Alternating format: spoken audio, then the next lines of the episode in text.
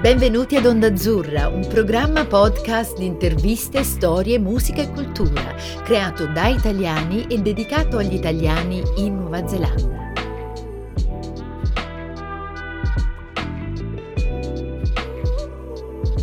Benvenuti ad Onda Azzurra, la voce degli italiani in Nuova Zelanda. Oggi vi presentiamo un nuovo episodio della serie tematica I viandanti della cultura, conversazioni letterarie tra Federico Magrin e Marco Sonzogni. Prima di incominciare, vi ricordiamo che questo episodio è realizzato grazie al supporto dell'Ambasciata d'Italia a Wellington, al servizio dell'Italia in Nuova Zelanda e del Ministry for Ethnic Communities, che promuove la diversità ed inclusione in Aotearoa. Bene, siamo qui io e Marco, come al solito, a intrattenerci, insolazzarci. E la puntata di oggi è, partiremo da una poetessa italiana, suggerita da Marco, ma che ha, ha molto da dire, seppure eh, sia molto giovane, Alessandra, Alessandra Corbetta. Puoi introdurla tu, Alessandra? Marco, vai. Sì, volentieri. Eh, Alessandra, eh, diciamo, è qualche anno che la leggo e mi aveva colpito la precisione della sua dizione, una precisione che, eh, diciamo, ho trovato particolarmente matura proprio anche in base a quello che tu hai appena detto, in base all'età. E poi eh, leggendola eh, ancora e conoscendola e scambiando anche qualche eh, conversazione più mirata e tutto il suo profilo di ecco, studiosa, accademica, eh, persona comunque dentro al mondo a 360 gradi che mi ha fatto capire e apprezzare di più il suo valore, di, il valore della sua scrittura poetica. Quindi mi fa molto piacere eh, di, di parlare di lei oggi anche, ecco, recentemente eh, abbiamo aggiunto un altro profilo al suo profilo già complesso e, e, e, vario, quello di traduttrice, ma magari ci ritorniamo, ci ritorniamo dopo. Bene. Io direi che possiamo partire da, da come al solito, da, dalla scrittura. Uh, in una sua uh, silloge uh, di poesie, Estate Corsara, scrive Scrivere è una briciola di non vissuto quindi scrivere è come un, un apoché, un, un riportare qualcosa al, al, mondo dei vivi che è stato dimenticato oppure che si vuole ricordare. La scrittura si impresta come, come strumento per comunicare qualcosa che la poetessa, la scrittrice, il, il filosofo, il pensatore, eh, il giornalista vive, eh, ma che non esprime nella sua vita. Quindi la, la letteratura o la poesia o la filosofia permettono, come dire, alla, alla vita di essere espressa, di non essere sottomessa, di non essere silenziata. Sicuramente. Poi c'è anche quello scarto, se tu scrivi, in teoria tu stai scrivendo, non stai vivendo. Quindi c'è una, c'è una scelta che va fatta. Io credo che eh, Alessandra abbia anche un po' il senso appunto si affaccia alla scrittura come salvataggio, perché avendo proprio un profilo pieno, nel senso letterale, eh, deve insegnare, deve fare da tutor, deve seguire l'azienda di famiglia, è un'educatrice, ha il sito di Alma Poesia, interviene spesso su vari media, cioè il tempo per la scrittura è comunque tolto o sottratto ad altre chiamate e quindi forse il valore di salvataggio di un qualcosa che potrebbe finire, se non perso, smarrito, c'è sicuramente. Eh, quindi mi piace molto questa, eh, questo senso della scrittura, un po' come lo hai descritto tu, e anche un po' come una, una scialuppa di salvataggio che intercetta qualcosa che se ne sta andando e ce lo, ce lo tiene qui e ce lo fa vedere. Ecco. Certo, perché come hai detto bene tu, eh, Corbetta non è solo una poetessa, è una poetessa, diciamo, oltre ad essere un'educatrice, un'insegnante, una, una libera professionista e quindi questo scrivere, questa, questo processo creativo è un qualcosa che va, si sposa con la vita, perché è una cosa che deve essere coniugata con la vita, deve essere complementare con la vita.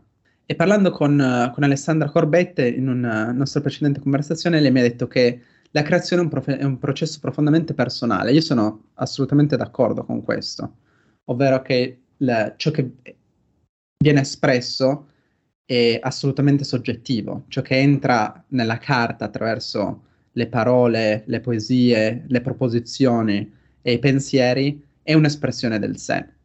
E questa espressione è anche un'espressione verticale e si può vedere, secondo me, nelle poesie del, della Corbetta, di Alessandra Corbetta, perché sono allo stesso tempo inclini al profondo ma rivolte verso l'alto. Quindi mm. hanno un, diciamo, uno sguardo rivolto verso l'abisso, ma allo stesso tempo sognano le vette. Che ne pensi, Marco?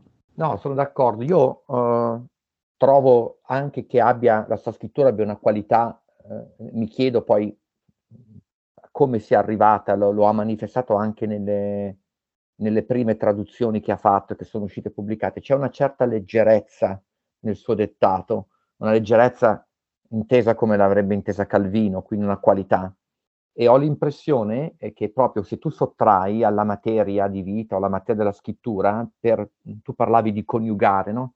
Se tu devi coniugare devi essere preciso, se sei preciso scegli, se scegli alleggerisci, eh, riduci, alleggerisci. Quindi ecco, io ho sempre un po' l'impressione, poi magari eh, ti leggerò una poesia che secondo me raccoglie tutto questo, che Alessandra cerchi di eh, lasciare un segno, una traccia precisa, puntuale, ehm, che come dici tu mostri tutti gli aspetti della vita, che guardi verso ciò che, ti, ciò che ci porta giù, che ci atterra, che ci abissa, ma che allo stesso tempo viene riscattato, ricordato e mostra anche il riflesso dell'altro. E credo che lo faccia in un modo ehm, del tutto legittimo, del tutto personale, ma anche molto, molto sicuro. Ecco, come dicevamo prima, guardando anche alla, al suo profilo anagrafico, siamo di fronte a una voce che ha già trovato eh, coordinate sicure e intenzioni sicure. E riprendendo questo spunto vitalistico, se possiamo dire, questo eh, input vitale nel, nella scrittura, secondo me potremmo ricordare anche un, un altro, un'altra caratteristica della, della poesia e del, del, lessico della Corbetto, questo un'inclinazione verso l'infinitudine, verso l'infinito, che ricordo forse un, un filosofo francese, Emmanuel Epinat. Eh, durante la nostra conversazione Alessandra mi disse che lo scopo della poesia è far sì che la parola ricordi l'infinitudine della vita. Mm. La vita non è, eh, non è finita, se non vogliamo parlare di una biologia o di una finitezza che termina con la morte, si può, diciamo, analizzare eh, ad un livello microfisico ad un livello macrofisico e si possono espandere o super intuire dei particolari. E lo scopo della poesia potrebbe essere espressione di questo o ricordo di questo. E attraverso la parola si potrebbe ricordare il poeta o la poetessa di questa infinitudine. Ma come riusciamo a, a coniugare, Marco, secondo te, questa infinitudine con la parola? Come entra l'infinito nel linguaggio?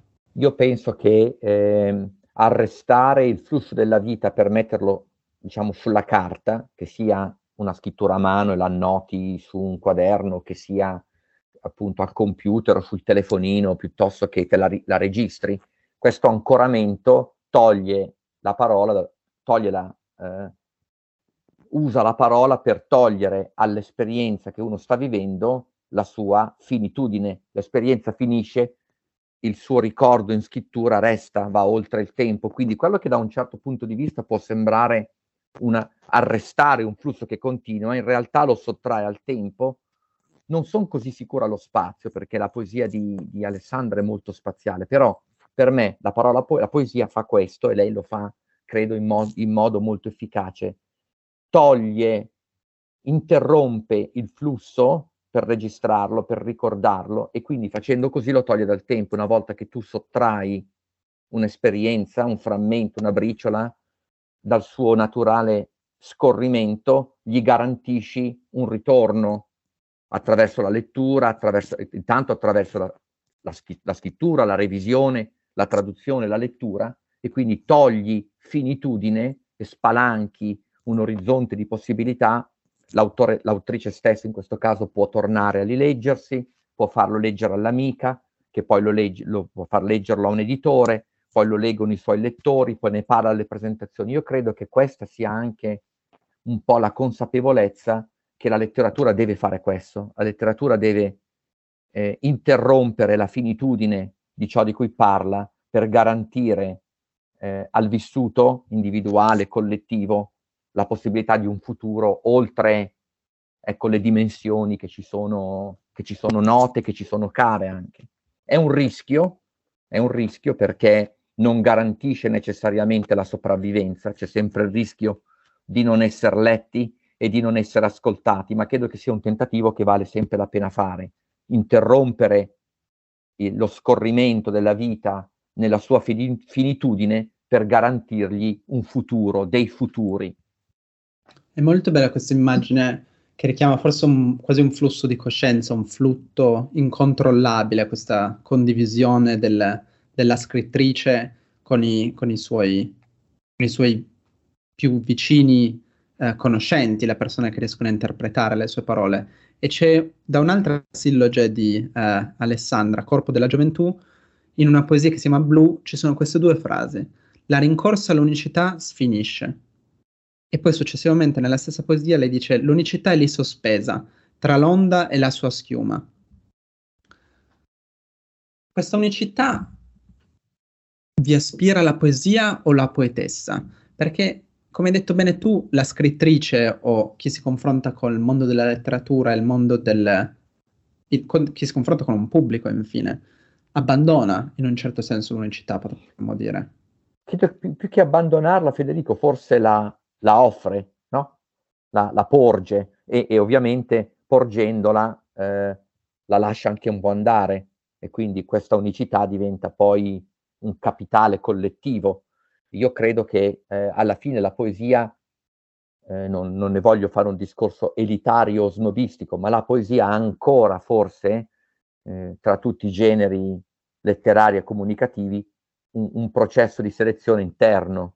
È un'unicità che richiede un pubblico un attimino predisposto, sensibile, proprio perché è un dono talmente prezioso, tu rinunci a forse alla forma più alta di unicità che uno può avere, che è quella della, di esprimersi in parola poetica, e quindi eh, andare verso un, un, una risposta collettiva comporta sacrificio, comporta rinuncia, anche un po' di corrosione, anche un po' di corruzione, e credo che il poeta vero sia sempre un po' lì. Ecco, lei parla dell'onde della schiuma, servono entrambe, posizionarsi in quel breve momento è una, anche una forma di traduzione ed è una forma di, di sacrificio, è una forma di rinuncia anche alla sicurezza dell'introspezione, alla sicurezza del, di un individualismo anche positivo, cioè che ti porta a difendere, tu invece scrivi, fai leggere doni, ti apri, porti in dono la tua soggettività e unicità come capitale collettivo, è un rischio enorme anche di essere ferito, di essere tradito, di non essere compreso, anche di non essere accettato. Ecco, il lettore può passarti vicino, sceglierti come scartarti. Questo è un rischio, credo, enorme, per il quale serve coraggio. Infatti il grande poeta è quello che ha sempre paura di non essere capito, e di non essere sicuro di essere poeta, non quello che diceva io sono un poeta, sono arrivato, mi leggono tutti, mi capiscono tutti, sono per tutti. Non credo, non credo proprio che la poesia sia per tutti e io credo che a modo suo Alessandra ci ricordi che non è una cosa facile, è una cosa anche dolorosa, è un percorso doloroso, rapido, pericoloso, eh, che ha, eh, dei, comporta dei rischi enormi. Ma lì di nuovo, come dicevamo prima, credo che il suo profilo di educatrice libera professionista, persona che comprende anche la, la potenzialità e i, e, e, le, e i pericoli della rete, lei conviva con questo rischio in un modo salutare, cioè lo trasformi in ispirazione piuttosto che in, in limite o in pericolo. Curioso quello che dici sull'individualismo. Mi fa pensare a Gomez Davila, che in, un, in uno dei suoi aforismi distilla questa proposizione qui. L'individualismo è una droga che fa ammalare il sano, ma che fa guarire il malato. Ovvero, come dicevi tu, l'individualismo non è per tutti. Cioè l'individualismo c'è chi ne è capace e c'è chi non è capace di praticarlo come condotta di vita. E all'interno della poesia è spesso un confronto con gli altri, è spesso, come dicevi tu, un dono la poesia. E Alessandra mi, mi, ricordava che per lei poesia è soprattutto lettura della poesia degli altri, quindi un continuo confronto con un'eredità che proviene dal passato, uh, grandi poeti ci sono nella... abbiamo un sacco di poeti italiani, ma eh, il confronto è con una poesia internazionale, una poesia cosmopolita, una poetessa che non si confronta, che rimane rinchiusa all'interno del suo giaciglio, forse non, non riuscirebbe a comunicare oggi. Credo, credo, credo, che tu abbia ragione, eh, Federico. Io, eh, delle, uno dei primi incontri, diciamo, virtuali, perché no, non ci siamo solo eh, intravisti di persona con Alessandro, è stata proprio ascoltandola leggere su Instagram in dirette molto, molto belle, le poesie di altri, a volte anche sue, ma poesie di altri. Io credo che eh, la vocazione all'educazione, alla condivisione siano una parte importante del suo percorso poetico, cioè ecco, eh, entrare in dialogo con maestri, che sono quelli del passato, ma anche maestri attuali. Io eh, ti dico, mm, ecco, uno dei poeti che a me piace molto è Antonio Riccardi e ehm, Alessandra recentemente, anche in altre occasioni, ha letto in maniera splendida alcuni testi di Antonio, facendomeli capire. E lì ho colto come anche la sua esperienza di docente, la sua esperienza in rete come eh, nucleo di mediazione tra il dono della poesia che è esistito e che continua ad esistere, che si rinnova e possi- un public- una possibile, possibile audience sempre diversa, è un lavoro incredibile che sta facendo e quindi eh, non esito a riconoscere verità in quello che ha detto, cioè che è nel confronto costante con l'individualità scritturale altrui nel genere della poesia che lei trova nutrimento per la propria. Sì, è come se uh, bisognasse trovare una, una, sorta di bilancia, una sorta di uh, balance, un... Bisognerebbe come definire la solitudine e l'isolamento. E Alessandra Corbetta suggeriva che uh, in uno scambio di mail la solitudine come confronto con se stessi in opposizione all'isolamento ovvero la solitudine è principio della scrittura ed è necessario, eh, ed è necessaria la solitudine per creare e per, e per, proporre qualcosa al pubblico perché in un confronto continuo sarebbe impossibile creare. Quindi la solitudine diventa sì necessaria come confronto con se stessi, però è diversa dall'isolamento, perché rimanendo isolati piuttosto si può essere, diciamo, discoperti in un futuro, ma non, non necessariamente. Ovvero l'isolamento come polo negativo e la solitudine invece come polo positivo. La solitudine è importante nella creazione, è importante anche nella letteratura in generale, secondo te Marco? Credo proprio di sì. Eh, ecco, ritorno a ehm, sottolineare come un profilo così pieno come il suo, eh, la solitudine credo sia anche per Alessandra esistenziale, cioè ha bisogno di momenti di solitudine per ritrovarsi, ricaricarsi, respirare. E quello eh, è un, un polo, come dici tu, positivo, mentre l'isolia- l'isolamento è alienante, può essere anche autodistruttivo. In certe forme di isolamento, poi tu sei filosofo, eh, lo sai meglio di me Federico, certe forme di isolamento sono addirittura arroganti, hanno una, una sfrontatezza e, un, e un, uh, un'irriguardezza nei, no, nei confronti del, de, de, degli altri. Mentre invece la solitudine è un, un diritto quasi, è, una, è, un momento di ricarica, di ripartenza che tu avverti tanto più necessario quanto più eh, ti risulta difficile garantirtelo. È chiaro che con, un, con, una giornata piena come la sua, a volte io mi chiedo no, come faccia a fare tutto quello che fa e lo, faccia con equilibrio, con consapevolezza e con creatività soprattutto al, al, giorno d'oggi, che siamo sommersi da email, da social media, dalle, dalle, richieste oberanti del lavoro, da quello che Maurizio Ferrari si chiama la mobilitazione totale, ovvero siamo raggiunti ovunque, anche nel nostro comodino, quando stiamo dormendo, dai messaggi del, del datore di lavoro, dalle email dei nostri colleghi a, agli orari più improponibili. È importante ricordarci che esiste un'individu- un'individualità, un sé e, e il confronto con se stessi è salutare. Leggerei un passo uh, di nuovo dalla silloge Estate Corsara sull'amore, tanto per cambiare perché la poesia se non si confronta con l'amore non è. L'amore è farlo per sfidare il mondo, per sentire il fondo delle cose, spostare ai lati le pedine e prepararsi al grande scacco, trattenere tutta l'aria per fuggire. Fuggire dove, Marco? Fuggire dove c'è ancora la possibilità di essere se stessi, perché non ne abbiamo tanta, eh? Quindi è, è di nuovo, tu prima hai detto una cosa bellissima, hai articolato la differenza di Alessandra tra isolamento e solitudine, e qui non so a che termine fuga potrebbe essere ehm, il polo negativo. Mi trovi una parola per fuga che sia un polo positivo? Ecco, anche lì credo che sia il certificato di garanzia che siamo ancora come uomini in grado di sottrarci eh, alle pressioni, alle chiamate della vita. Quindi anche questo uscire, ecco, non è uh, escapism, ecco, non è una fuga in quel senso, non è un sottrarsi.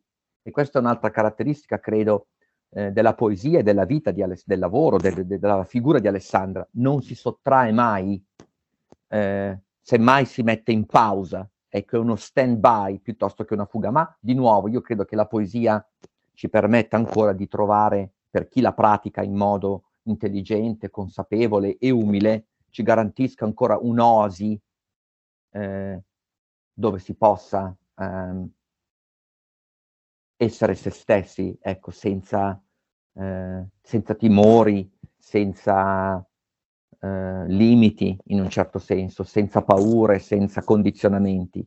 Ed è sempre più raro, eh? lo sa anche tu da giornalista e da filosofo, quanto difficile sia sottrarsi a tutto quello che ci, che ci coinvolge, che ci ingolfa. È molto, secondo me, pertinente l'immagine dell'Ose. Mi ricorda la descrizione di Lawrence del, del deserto arabico di questi pozzi infiniti da cui i beduini tirano fuori catini di acqua. È importante l'oasi, sì, non magari la fuga, la fuga sarebbe il negativo, eh, però l'oasi è, è, è, una cosa positiva e, e l'oasi come arte va inteso come un'estensione. L'arte è estensione della vita e non, non va in, in, opposizione ad esso, ovvero l'arte non è eh, negatività o eh, rifugio eh, solipsistico. L'arte è per l'appunto un'estensione della vita.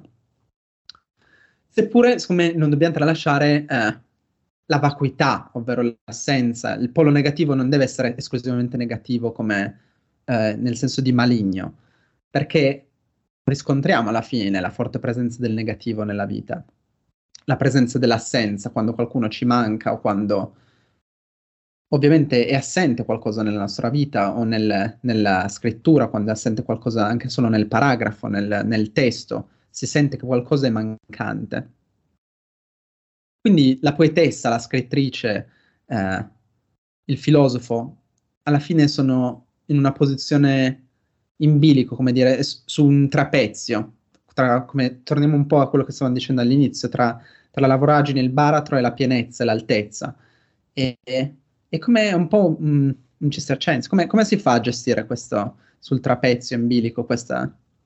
Io credo che sia la consapevolezza che nel momento della paura, tu pensa a chi fa, no? Tu hai il tightrope, no? il trapezio, oppure questa cordicella che ci lega, cordicella che ci separa tra la nostra finitudine e un infinito meraviglioso o eh, orribile che cosa ti può far muovere? Se tu esiti, no? se tu tentenni e tu esiti, quel primo passo è un certificato di garanzia di fallimento, di distruzione, di annullamento. Se invece hai la consapevolezza dei propri mezzi, del tuo passo, della tua suola, della tua scarpa, dell'unghia, del pelo, della, dell'articolazione, che corpo e testa sono fatti per aiutarsi e non per smembrarsi, a quel punto subentra, credo, uno slancio salvifico, poi Dante lo trovi in Beatrice,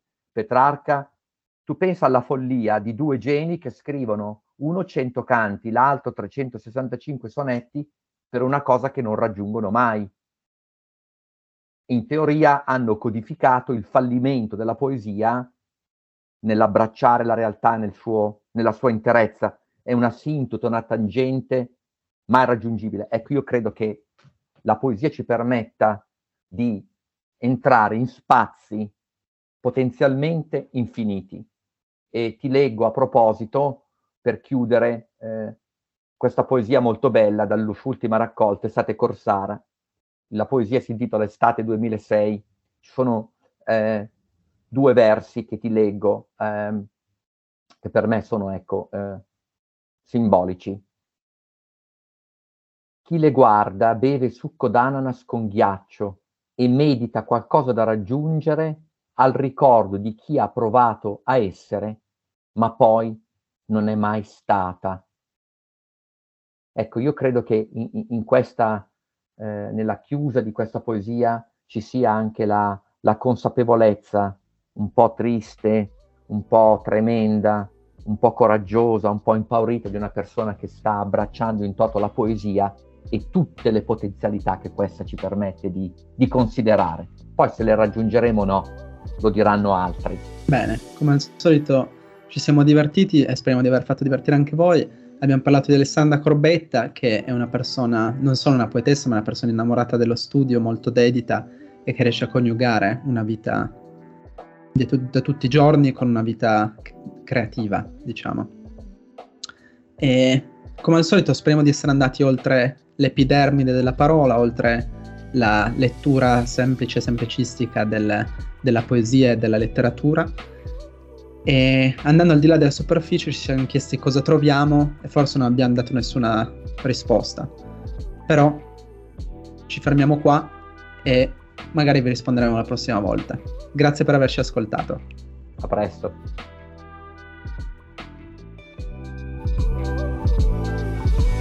Avete ascoltato Onda Azzurra, la voce degli italiani in Nuova Zelanda. Vi ricordiamo che potete trovare tutti gli episodi sul sito ondaazzurra.podbean.com e su Spotify, Apple Podcast, Google Podcast o sulle vostre piattaforme preferite.